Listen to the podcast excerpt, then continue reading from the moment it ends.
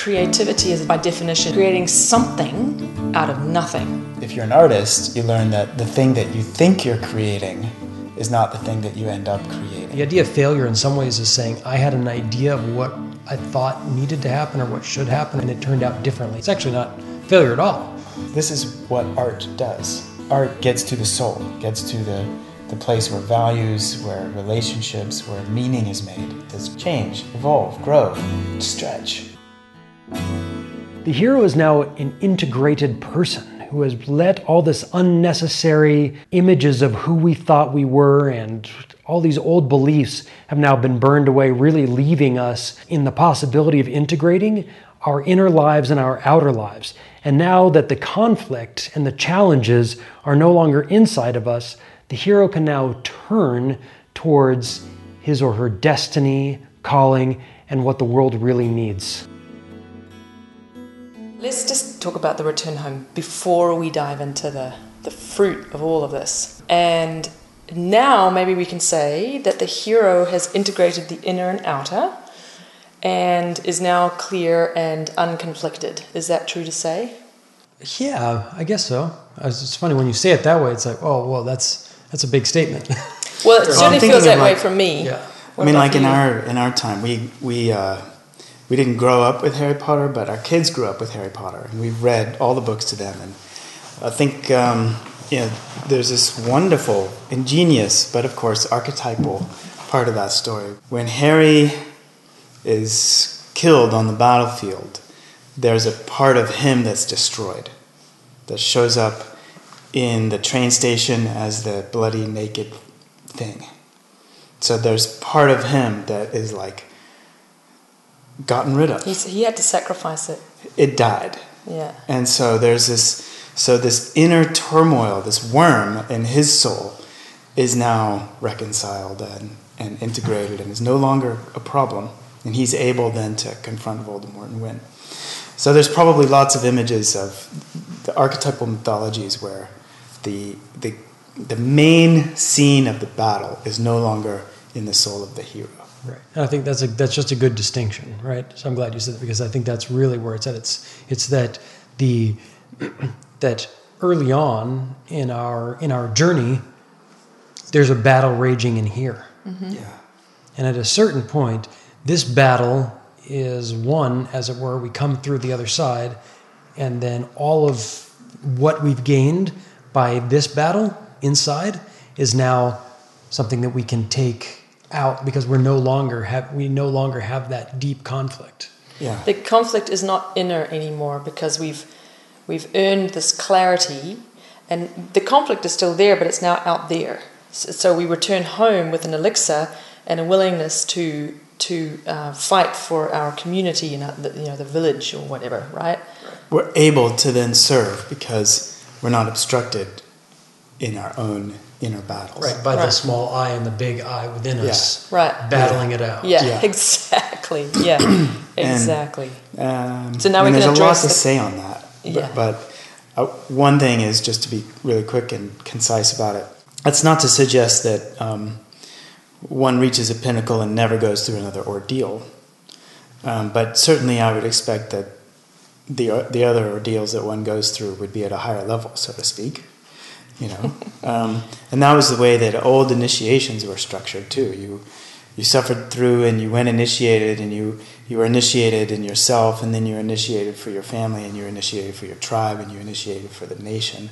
And so there's that structure there of like we keep going on this journey. We're not at a finished or end or perfection point. But this the internal chaos that led us into that the uh, tension and the drama of the ordeal that is now kind of resolved and incorporated bringing then new gifts that we can serve the world with Right. So that is then how has this given you wings? Right? How what's happening now? Like yeah so the big so what yeah. There you go. when we took the break, one of the things that I came back to was still considering this supreme ordeal. And a bit of sort of the end of that in some ways was um, finding out how being a filmmaker was going to be beneficial in the world. It was something that I never knew actually until a few years ago.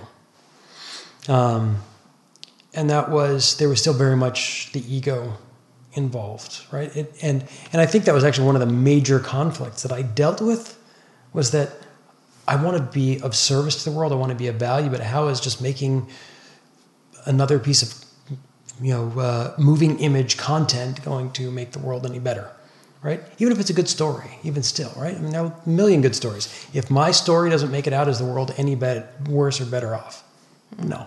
So I'm going to go back to the the wing, sort of the moment where I recognized the wings. Right. Okay.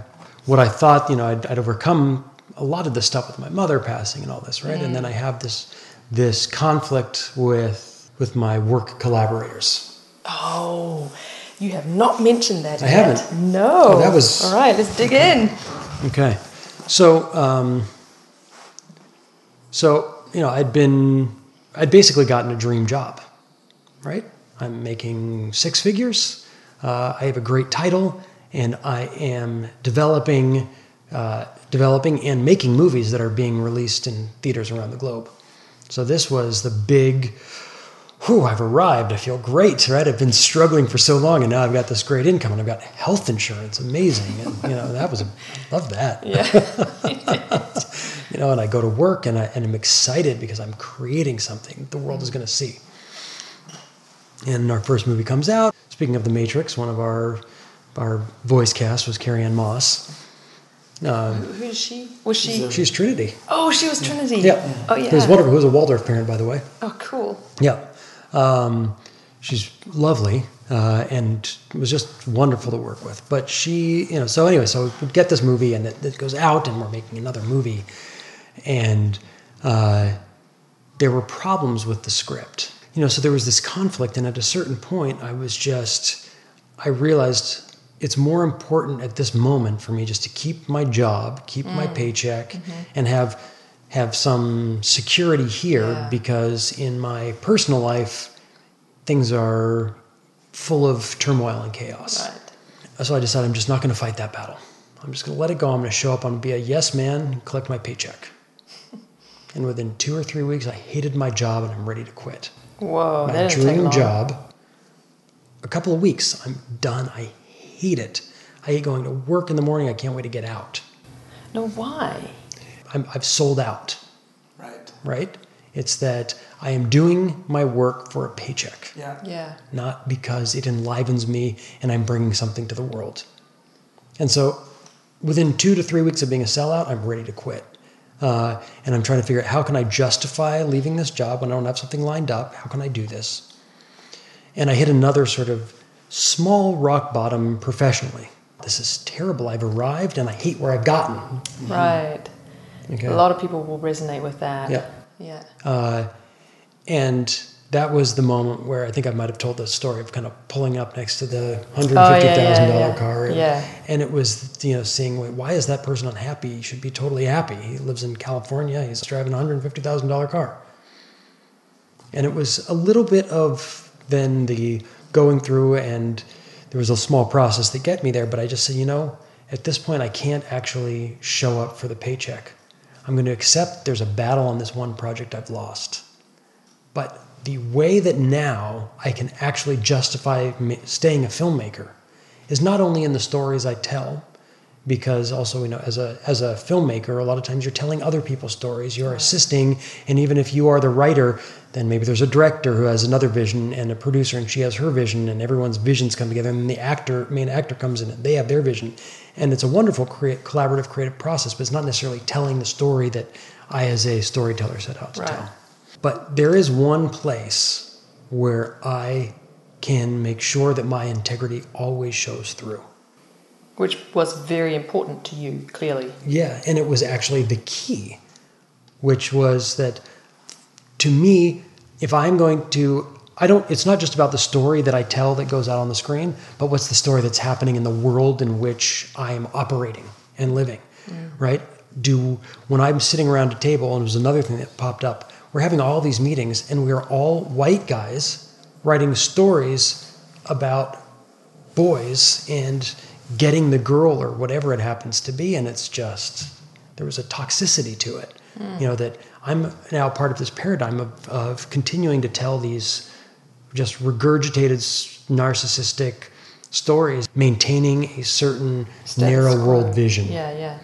even when it became to when it comes to hiring you know looking at you know what is the what, you know the the uh, the diversity of our writing team the diversity of our of our art of our art team the diversity of the directors the producers uh, how is this story what are some of the archetypes in the story what are some of the assumptions of the story and i may have have have told this uh, a friend of mine who's an a-list writer uh, he hadn't been working for a little while, and I called him up and I said, "Hey, you know, I'm working for this Chinese animation studio. We don't have a lot of money, and I know it's, uh, you know, it's six figures to your on your seven figure quote, but uh, I think we have a really fun concept, and I'd love you to take a look at it, and see if you'd like to write it." Well, he read the concept, said, "That's a great concept. I'd love to write it," uh, and he said, "Just call my agent. I understand what the deal is. I've told him already. I'm taking your. I'll, I'll take your offer." Cool. So we sit down, and this is after I'd given up the idea that on this one project that didn't pass the Bechdel test, I said, you know what? Rather than fighting this old battle, I'm Yeah, fighting yeah. new battles. And this is the, the putting on of the wings. Mm. I meet with my buddy and I say, okay, here's the story. And I basically laid out all my problems with the past story, all of the movies that we see with 80% of the male characters getting the lines, all of this Yeah. stuff. Yep. So we actually, unless we are actively uh, working on changing it, we're part of the problem. So here's literature. Here is this, you know, this study from the Geena Davis Institute on Gender and Media. Here is all of this literature. I need you to read this before you start writing.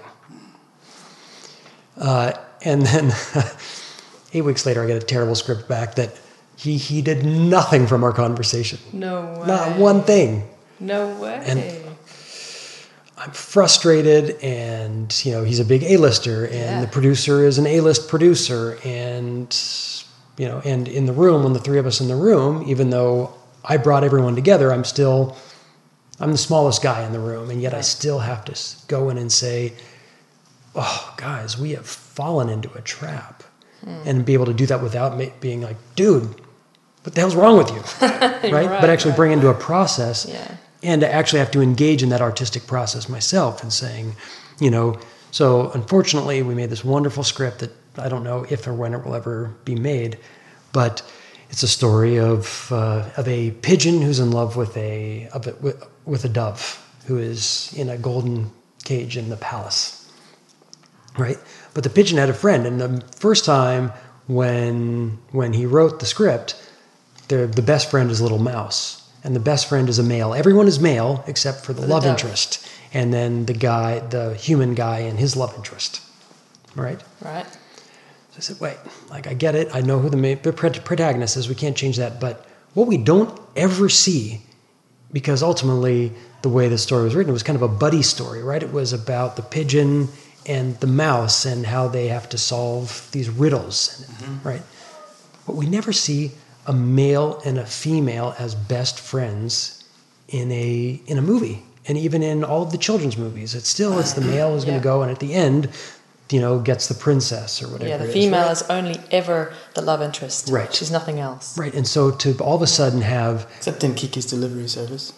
so, really? I don't remember that one. But anyway, carry on. but all of a sudden we the dynamics of the story are completely different because you have a great female character who's a best friend and as far as what does that mean to children watching that in the future is that boys and girls it's okay to have that be your Yeah. best friend Yeah.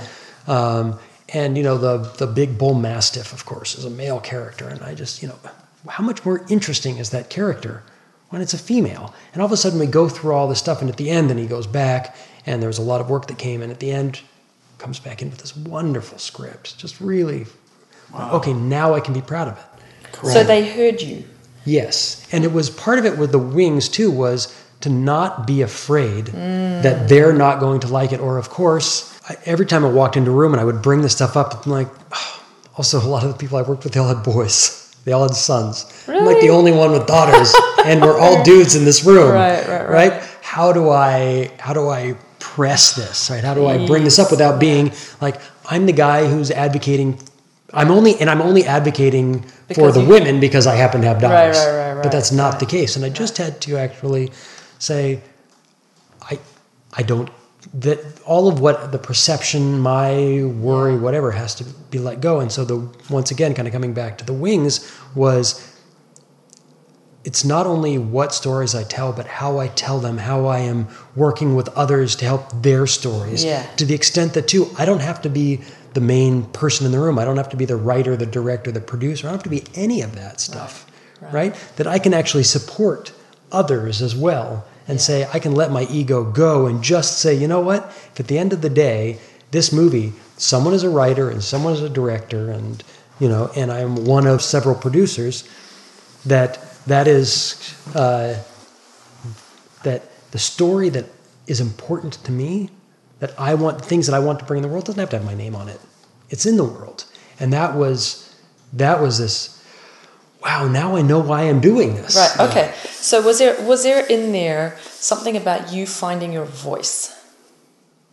it was enormously about finding my Right. voice So when you found your voice and you spoke up, even though you believed that the odds were stacked against you, even though you did not feel empowered, even though uh, the power dynamics were a struggle, you still spoke up, and that felt enormously empowering. Like that's the wings are a picture of of that. Yeah. yeah for sure Yeah. Wow. Yeah. So yeah, exactly. It was finding the voice. It was the trusting in in really having faith. Like, what am I here for? If I'm here to make money and to be appreciated and you know acknowledged by pe- by the others in the room, well, then I may come in a little bit more timid because I don't want to rock the boat Yeah. because I want people to like me and I need to make sure that the paycheck ends up in my bank account every two Yeah. weeks Yeah. right? Yeah, so it was all of a sudden, and, it, and actually, it was about finding that purpose. The struggle, Yeah. it was beautiful. The struggle was really no longer within me. As soon as I said, I'm not here for out that. Yeah. right? I'm not here for that. So I can get fired. I can have everyone in this room turn against me or dislike me because I'm not here for my own that my story has to be told or that I have to be respected by these people or have this kind of recognition in the world. Yeah. I am here to be a a an agent of Change. of change and of uh, and of that that change being uh, to support and to be a voice in the room for people who aren't in the room. Yeah. And I always saw that as an abstract and as an abstraction or as something that was separate from what I did for my career. Right. So my nonprofit work with Network M. Right, and We Strive. Yeah. was always this that's this other thing I do in my free time between Because you not- really needed to be in, in service and you didn't see how you could do that as a filmmaker. I had no idea, Yeah. except for the storytelling part. But as most people who who work in the creative, you know, in the creative entertainment fields recognize that getting your story told Yeah. when there's just a couple hundred movies made every year in Yeah. Hollywood and and they cost a lot of money and there's Yeah. only so much money to go around. and there are your thousands chances of writers, yeah. yeah, there's th- that story might not get told, but how these stories are told. When I would call agents and I'm looking for a writer, I'm looking for a director or something, it was always you have to send me equal number of men and women. You know, and sometimes I get, well, I only have one woman. And I said, well, then you only get to send me one guy. Pretty simple. You know, go out and find more women. so that's interesting. So you're these are the, you're finding ways to to uh, to influence the system. Yeah. So I just something that came up for me while you were speaking, which I thought was really interesting, is when you try to show up so that you can get your paycheck. Um, I could just imagine that other people in the room, if you were showing up just for your paycheck and to not rock the boat, that they that they could so easily see you as not someone who's just showing up to be helpful and, and, and not rock the boat, but actually to see you as a problem. And the irony of the situation is that you show up with your voice and your I'm going to stand for this, and they st- see you as an asset. But you don't. Do you see what I'm saying? Like hundred percent, yeah. reversal Yes. at work. It's a great reversal. Yeah. Yeah. Yeah. Uh, and that was really this whole shift. And then to even see just that as soon as I became more confident in that part of my voice, then this person I've worked with a lot who's always, what about this guy, this guy, this guy? And I'm always like, how about this woman instead of always this guy? And I'm Yeah. pushing this, pushing this. And at one point we get to a project and he goes, we really have to have a woman direct this next project. Mm. And you're like, yes. As though, eh, you know, as though it was a, it was obvious, you know, and it's even become a part of this a dialogue that he and I have had, and I've then also heard him have with other people.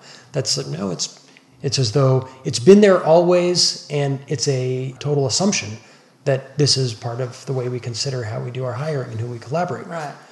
It wasn't that there was any on, in other people around me. There was no conscious. Okay, let me write that down. Make sure to add that on my list of to do things. Instead, Right. it was, yeah, of course we consider diversity. That's incredibly important. Right. Yeah, we're going to start developing this project about this African American lawyer in Mississippi. Right? Of course we're going to do that. Like this is important to be telling diverse diverse stories. Now, but it's been a real uphill battle to get there. For me, it was But it's- huge battle. And we're still not there, obviously. Glo- no, certainly not. I mean, globally, we're a million miles away. Right. Uh, in certain parts of our, in certain industries, the conversation is really just starting Just to happen. starting, yeah. Yeah. Um, but for me, this thing that has been a part of that has been so vital in my life that has caused in the past also a lot of stress and anger. Mm. Now causes brings me joy because even though sure I still get angry when I see the statistics and Yeah, see how yeah, yeah. discrimination, etc. There's actually this incredible joy because the conflict is no longer in me. yeah. And so therefore the joy can really be in there because we're talking like, okay, I, I have this now and I can go out and I know where my battle is and I know how to fight it. And once you've actually have that and you're wearing your wings, you have your sword, you have your elixir, the odds are always against you. And in any good any good battle movie, the big battle is at the end, but we're no longer in despair anymore. Yeah, yeah. We're Right. clear. Yes. And and we're prepared to give it our all, and that's what matters. Yeah. Yeah. Yeah, and actually, you another thing you remind me of, just as a little bit of a tangent, um, we once had a conversation with a, a woman who is an expert on diversity, and she had mentioned um, the difference between so in terms of uh, racial tension in America, specifically in, in in this case between whites and African American. And she, she'd mentioned two words. She'd said, you can either be, if you're a white person, you can either be an ally or you can be an agitator. And I approached her, we were at a workshop together, and I approached her at the end and said, What does that mean? Can you help me understand that better? And she was like, "S- uh, Sure, no problem, because she's a trainer in this, in this field. Um, and we spent an hour talking about the difference between ally and agitator. And she said, You can be an ally for people of color, which means you know you you support them, you um, you're you're you're in relationship with them and doing all you can to support them. But an agitator means, as a white person, you go into your institutions where it's all white or mostly white, and you are educated enough. You've educated yourself enough that you can see microaggressions. You can see the because the devil is in the details, right? You you you know and you understand um, when the forces are arrayed against people of color, and that's what you as a white person change, um, and that's more powerful and more effective than just being an ally. You do you can do more, like change the way white people um, change the prejudice, change from the inside out. Um, so, uh, and I found that enormously inspiring, and I'm like, that's what I'm going to do, right? So, in your case, it's a little bit the same. You're a man, a white male, and you're in these institutions with white men, right? And we've we've just me, the the hashtag Me Too, you know, has been splayed across the entertainment industry. So, so this is really good timing um, as well. Or your work has really uh, is coming to fruition, but it's still the work, right? You're in these institutions. You can be a part of the change, and in a way, it's really great that you're not a woman doing it. You're a man doing it. Right. The one key component of of uh, of our history was this alignment that you referred to, mm-hmm. and we didn't realize it at the time. And this is this is important for you if you're running a business with someone else, or if you're starting a business with someone else, and your your partnership is really shaping the DNA of your company. That's just unavoidable, and that's a well documented phenomenon. But again, it's one of those things that you can study, but when you begin to apply it in your own situation, it can become a tangled mess. Um, I certainly lived through a partnership where we were not aligned, and I had to leave the partnership because because my DNA didn't fit my partner's.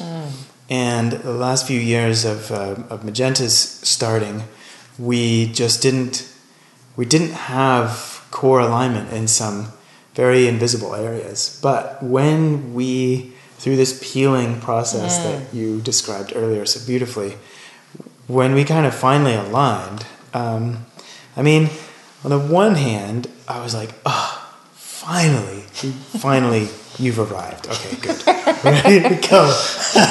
but on the other hand, I had to look at myself and realize, well, Louisa was was able to meet me where I wanted to be met because I was able to meet her where she wanted to be met. Mm-hmm. You know, when I was able to to enter this work and make it not about my person,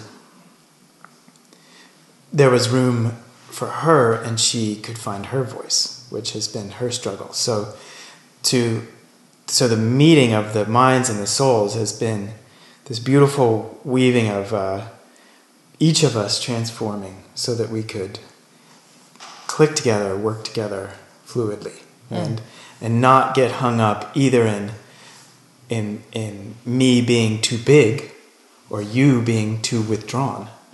And those are the wounds, right? Those are the wounds. Those are the compensating, um, coping mechanism behaviors that we got in our childhood, that we brought into our adulthood. And so, so really, the road, the road back on the archetypal, the air quotes, road back in the archetypal journey, um, began with that really profound alignment at, at many levels. Yeah. And there, then at that moment, everything that we were trying to say for the last four years and put on paper and create tools around just lined up beautifully in these simple and clear ways. And the next time I began to talk with a, a possible client, it was just all there, super clear, could draw it out on a whiteboard and say, here's the problem with normal uh, uh, use cases of this way of working, and here's what Magenta's bringing, here's why it's different. And, and people got it because it was just clear and simple. And like you said, Matthew, I wasn't in the way anymore. And so part of this is, for me, just a newfound joy in this work of both artwork and uh, facilitation and process design for, for addressing complex social challenges. And um, I feel unconflicted about it. And the way that that's happening around me or in my life is, um, for the first time, I do not struggle to be heard. Okay, so when I was 22, 25, 30, 35, I would often find myself in situations where I'd be in a group of people, there'd be a problem to discuss. Um, I would say what I'd have to say, and it would not be heard. And a couple hours would go by, and someone else might even say, Hey, we should go back to what Jeff was saying because he really said something. And and the whole group would be like, "Oh yeah, that's a good idea, Matthew. You're like, well done." And for some reason, I was invisible. But now, I can say something, it can land. People go like, "That thing that Jeff just said, really, let's apply that." And it's not about me, so I'm not giving myself like big strokes or anything. I, I don't feel this glow of pride. I don't feel like, oh, you know. I mean, it's not the first time that I've been heard, but it's it's certainly It's consistent and it's solid. it's consistent and it's solid and now i can lead and people Yeah. are looking to me to lead Right. important work Yeah. and i'm not struggling with it i'm not I would say that worried you're about in it flow with it. i'm in flow with it And Because so you're not attached anymore. I, i'm very committed You're very committed, but you're not attached. but i'm I, I just i'm trusting it it's good it's working it's it's so this is new fit this new flow Mm. Yeah. i think that's Yeah. that's a big thing and also uh, likewise in the artwork. Art is one of these amazing things in life that the more you do it the more it opens. And the artwork that i'm making now i'm i'm always getting better every day but i'm just so excited to see where it goes. And i just want more time in the studio to make more work and see what happens. And it doesn't feel like um, a monumental struggle anymore. It looks like finding my language as a painter, finding my visual language, and it's an exciting journey. Um, it's it's like the culmination of 20 years of trying to find a way to make artwork that and, and speak through art in an efficient uh, way. so yeah, those are two ways that that um, these wings or this this return home is is happening. Well, I would say that the experience of wings really centers around finding my voice. How ironic is that? Because I don't actually mean my singing voice, though I do. I Because mean my in- speaking that's ha- voice. That's happened in parallel. the right the singing voice ha- has been this sort of uh, metaphor or analog or or whatever it is um, alongside the development of my I I don't want to say professional voice because I don't really distinguish between a professional voice and a personal voice. It's all the same work to me. Um, but definitely it has been finding my voice, and that's played out in our relationship um, during this sort of supreme ordeal where Jeff and I really went into business together. Um, before that, he was in Reos, and I was doing a lot of uh, coaching.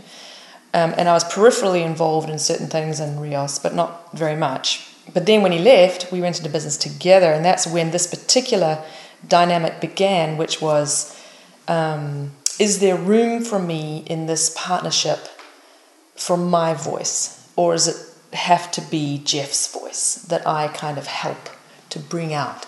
Because that was a bit of a dynamic of, that I inherited from my parents, and they probably from their parents, and so on. These hereditary family dynamic patterns. Um, but that was really a huge question for me and a huge sort of inner battle. There's my inner conflict. There's not going to be room, or inner fear, there's not going to be room for me to have a voice in this business. Um, it's going to be, I'm going to have to sacrifice that to help Jeff do his thing. So this was a constant refrain of, I'm just helping you do your thing. And Jeff's like, no, no. Is that, you know, it was this constant thing. Anyway, so. No, that's just your perspective. And I'm, no. That's reality. Yeah. No, that's just the way you're seeing it. on and on for years. That's just the habit. And I would just loop back to this Yeah. um, when things got difficult, um, or when I got triggered, I should say. Um, I think the the breakthroughs, and I I, I imagine that there, it was a it was a um, Gradual. Yeah a gradual process, but eventually what I uh, was able to do was come to understand that this isn't obviously about him and me helping him do his thing. And that doesn't need to be my role in the world. That doesn't have to be my life mission mm. because i was really afraid that that's what i was here to do was mm. to help the man be amazing in the world. And the mm. woman would be the good woman behind the great man. You know that quote? Um, and I uh, it, it it came to pass that I found my voice as a gradual thing, and now what we're doing now it really does feel like a partnership because he brings the things that he has, the strengths that he has, and I bring the strengths that I have, and really it was never any other way. I, I, I always had this voice. It's just that I didn't believe in it, I didn't trust it, I didn't think it was anything of value in the world and that is tied in to the the archetypal struggle of women for the past three to four thousand years, which is that women have not had a voice for all this time. So it really did feel like my personal struggle was also an archetypal struggle of womankind. And one thing that um, I think really brought our work into focus is that both Jeff and I, Jeff as well, even though he is um, a male, that we both, with Magenta, really do represent this archetypal feminine voice. This, this work that we're doing, World Maker, the social sculpture consulting work that we're doing, is really about the feminine. It's about the, uh, the inner life um, that has been uh, dismissed, um, called subjective, cannot be known for centuries, uh, millennia. And now we are saying, no, it is the inner life that is shaping our outer reality. And we need to become masterful there in a, in a creative way. And we need to, um, together, co creatively, shape our inner realities so that we can um, address the conflict out there in the world, which, by the way, was caused by the inner life at scale. And um, I find this a very uh, feminine, archetypal feminine gesture, um, in a way. So, so it's like uh, it is my personal struggle, but it has also felt like a, um, yeah, more than just me. You know, it's it's interesting because we've actually all three of us just talked about finding our voice. Yeah. You know, that was as part of the finding our wings. The elixir was actually about the voice, which I'm kind of relating back to when you actually know what it is that you need to do. Then it becomes very clear, right? Mm-hmm. There's not eh, the the doubt falls away, and that actually, uh, I mean, I, I I know I still struggle with it when I have conflict that I don't want to deal with. My voice shifts Mm-hmm. It goes you start right clearing here. your throat. Mm-hmm. It goes all of a sudden. I go into this. That's what you do. Place way back into my throat like this. Yeah. It's very strange. I remember for you that you did some writing of and some course design for a client, and you brought it to me, and I was like, "Wow, that sounds perfect. I'm gonna sign off on that. Great, great job." Mm-hmm. And and it just like these these things that you didn't think you could do, mm-hmm. you went and did, and I thought they were perfect. And and I, I don't know, was that for me, those were indicators that you were finding your voice. Yeah, and it has to do with presence. So, one of the things that wounds and also trauma will do is uh, uh, we cannot really be present in the here and now while we are standing in our wounded place. So, so long as I was afraid, and as so long as I didn't, I couldn't find my, I didn't have the confidence, I had too much self doubt um, I couldn't find my voice. I didn't know what my voice was. I didn't know how to speak. I was I was shut down. So, um, and the other thing that I experienced from my own um, set of wounds was this fog. It's like when I was in this space of self doubt, there would be like this fog that would be around me, and I would I, I, would wrestle and struggle with the fog, trying to find clarity, and I just couldn't find it. In the process of finding my voice, and you know, I, I, there's too many little pieces to sort of say how I did that. Um, but in the process of doing that, the fog began to um, lessen and go away. And the more I practiced my voice, the more present I could be. So it was not easy uh, some of the things that I, some of the um, booklets and so forth that I, that I produced, it was a little bit like trying to squeeze blood out of a stone, but the practice of it was what helped me to find my voice. Does that make sense? I was clear at least that I had to do it because I had to have a voice. Yeah. And then the practice of it was what was a part of what gave me the confidence. I, I did it. Okay, I could do it again. And right, it was that yeah. kind of thing. Yeah. It's interesting. You said something right at the beginning when you started that of yeah. know, the trauma kept you away from being present. Yeah. Did I understand that correctly? Yeah. In some ways, the trauma trauma keeps us part of part of us back.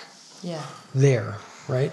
You see a lot of times there can be a certain arresting of the development of, yeah. of people when they have an early trauma. Yeah. Right? And it says there's part of you stays back there. So how can you be fully here now in this moment if there's a part of you that's still staked yep. in the ground and that actually part of the healing of that trauma and working with those patterns and actually recognizing those patterns. I see you, I can name you, yeah. and now you don't have con- control over me, and that can free that tra- traumatized part of you to come back here. And sometimes it might get pulled back again through these old patterns, yeah. but the recognition of that, right? Yeah, the tra- yeah. Tra- I've been doing a lot of reading about healing from trauma lately. Mm-hmm. Um, and it is, it is a process, and there's lots of different modalities um, depending on the person and their, and, and, and their tendencies and their particular trauma. Different kinds of modalities will work um, in different ways. But it very much is like that. A part of you, um, there's, a, there's a fracturing in the soul. And the work of, of healing from trauma is to reintegrate those fractured parts. And the fracturing is this incredibly wise the incredibly wise nature of the soul. The fracturing is, is necessary to help someone survive the unsurvivable, the, the, the horrific. And it's a protective mechanism that is just amazing and profound. Um, and we and but in the research that that that reintegration um, it, it is difficult and requires like somatic kind of healing and it requires integrated family systems type approaches. There's a lot of different amazing research that's been done. Um, but it's worth doing because being present, like the work that Jeff and I do um, of process design and facilitation in the in the consulting work, for instance, or in teaching in workshops and groups. Um, you know, despite all this, you know, experience and despite all this IP and uh, expertise or whatever it is that we value in a professional or in a consultant, it's all good and needed. It's, um, but most what what is mostly needed is presence. Is how you're showing up. It's not so much the what, it's the how. I have found that when I'm showing up for a workshop or I'm teaching or I'm coaching, um, the best thing that I can do is just be present. And when Jeff Jeff told me this, you taught me that years ago. I didn't believe him. I thought I had to be an expert in something, and that was how I would put myself down. Was I'm not an expert in anything. Um, no one cares about playing the violin, or being a mom, or being a mom, um, or trying to sing. So, uh, and he said you just need to be present, and that uh, is true. I've come to understand that that is true. Your gift of presence is all you is eighty percent of holding a room, facilitating a process. Mm-hmm. Yes, there are technical things to learn. Yes, there's design things to mm-hmm. learn, but you can learn all that and not have presence, mm-hmm. and you will not be any good. And if you don't know all that, but you do have presence, you can go a long way. Right. But that that really struck me because that was the antidote to my self-doubt. If all I have to do is show up, okay, I can I can at least do that, you know. Is there any last sort of thought on the the uh, sort of that elixir and the uh, and the returning home? I mean, I, I guess I have one, which is that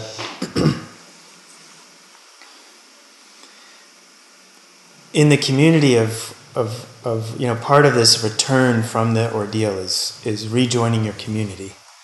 And mm, that's a good point. some of the people that do the systems work um, with us, we've known for 20, 25 years. And we've been tracking together. And that is a very interesting point to re-engage. And um, when I left Reos, I, I, Louisa was really instrumental in, in a soft and friendly divorce of the partners. But I have to admit that for a few years I carried a lot of resentment and kind of had a story about being disallowed or kicked out of the firm or whatever. Now that's not actually what happened. Mm-hmm. I I outgrew and they outgrew and we just grew apart. And so um, if you ever had any alignment in the first we, place. We didn't, and no. that was part of the yeah. weird situation was yeah. that we were thrown together, and I think we gave each other a lot, and yeah. I still really love those partners and really admire them and think of them a lot, um, and and am grateful to everything that they gave me. So, but now part of this wings is that I, I, I, not only my old partners, but people I've known in this field for a long time.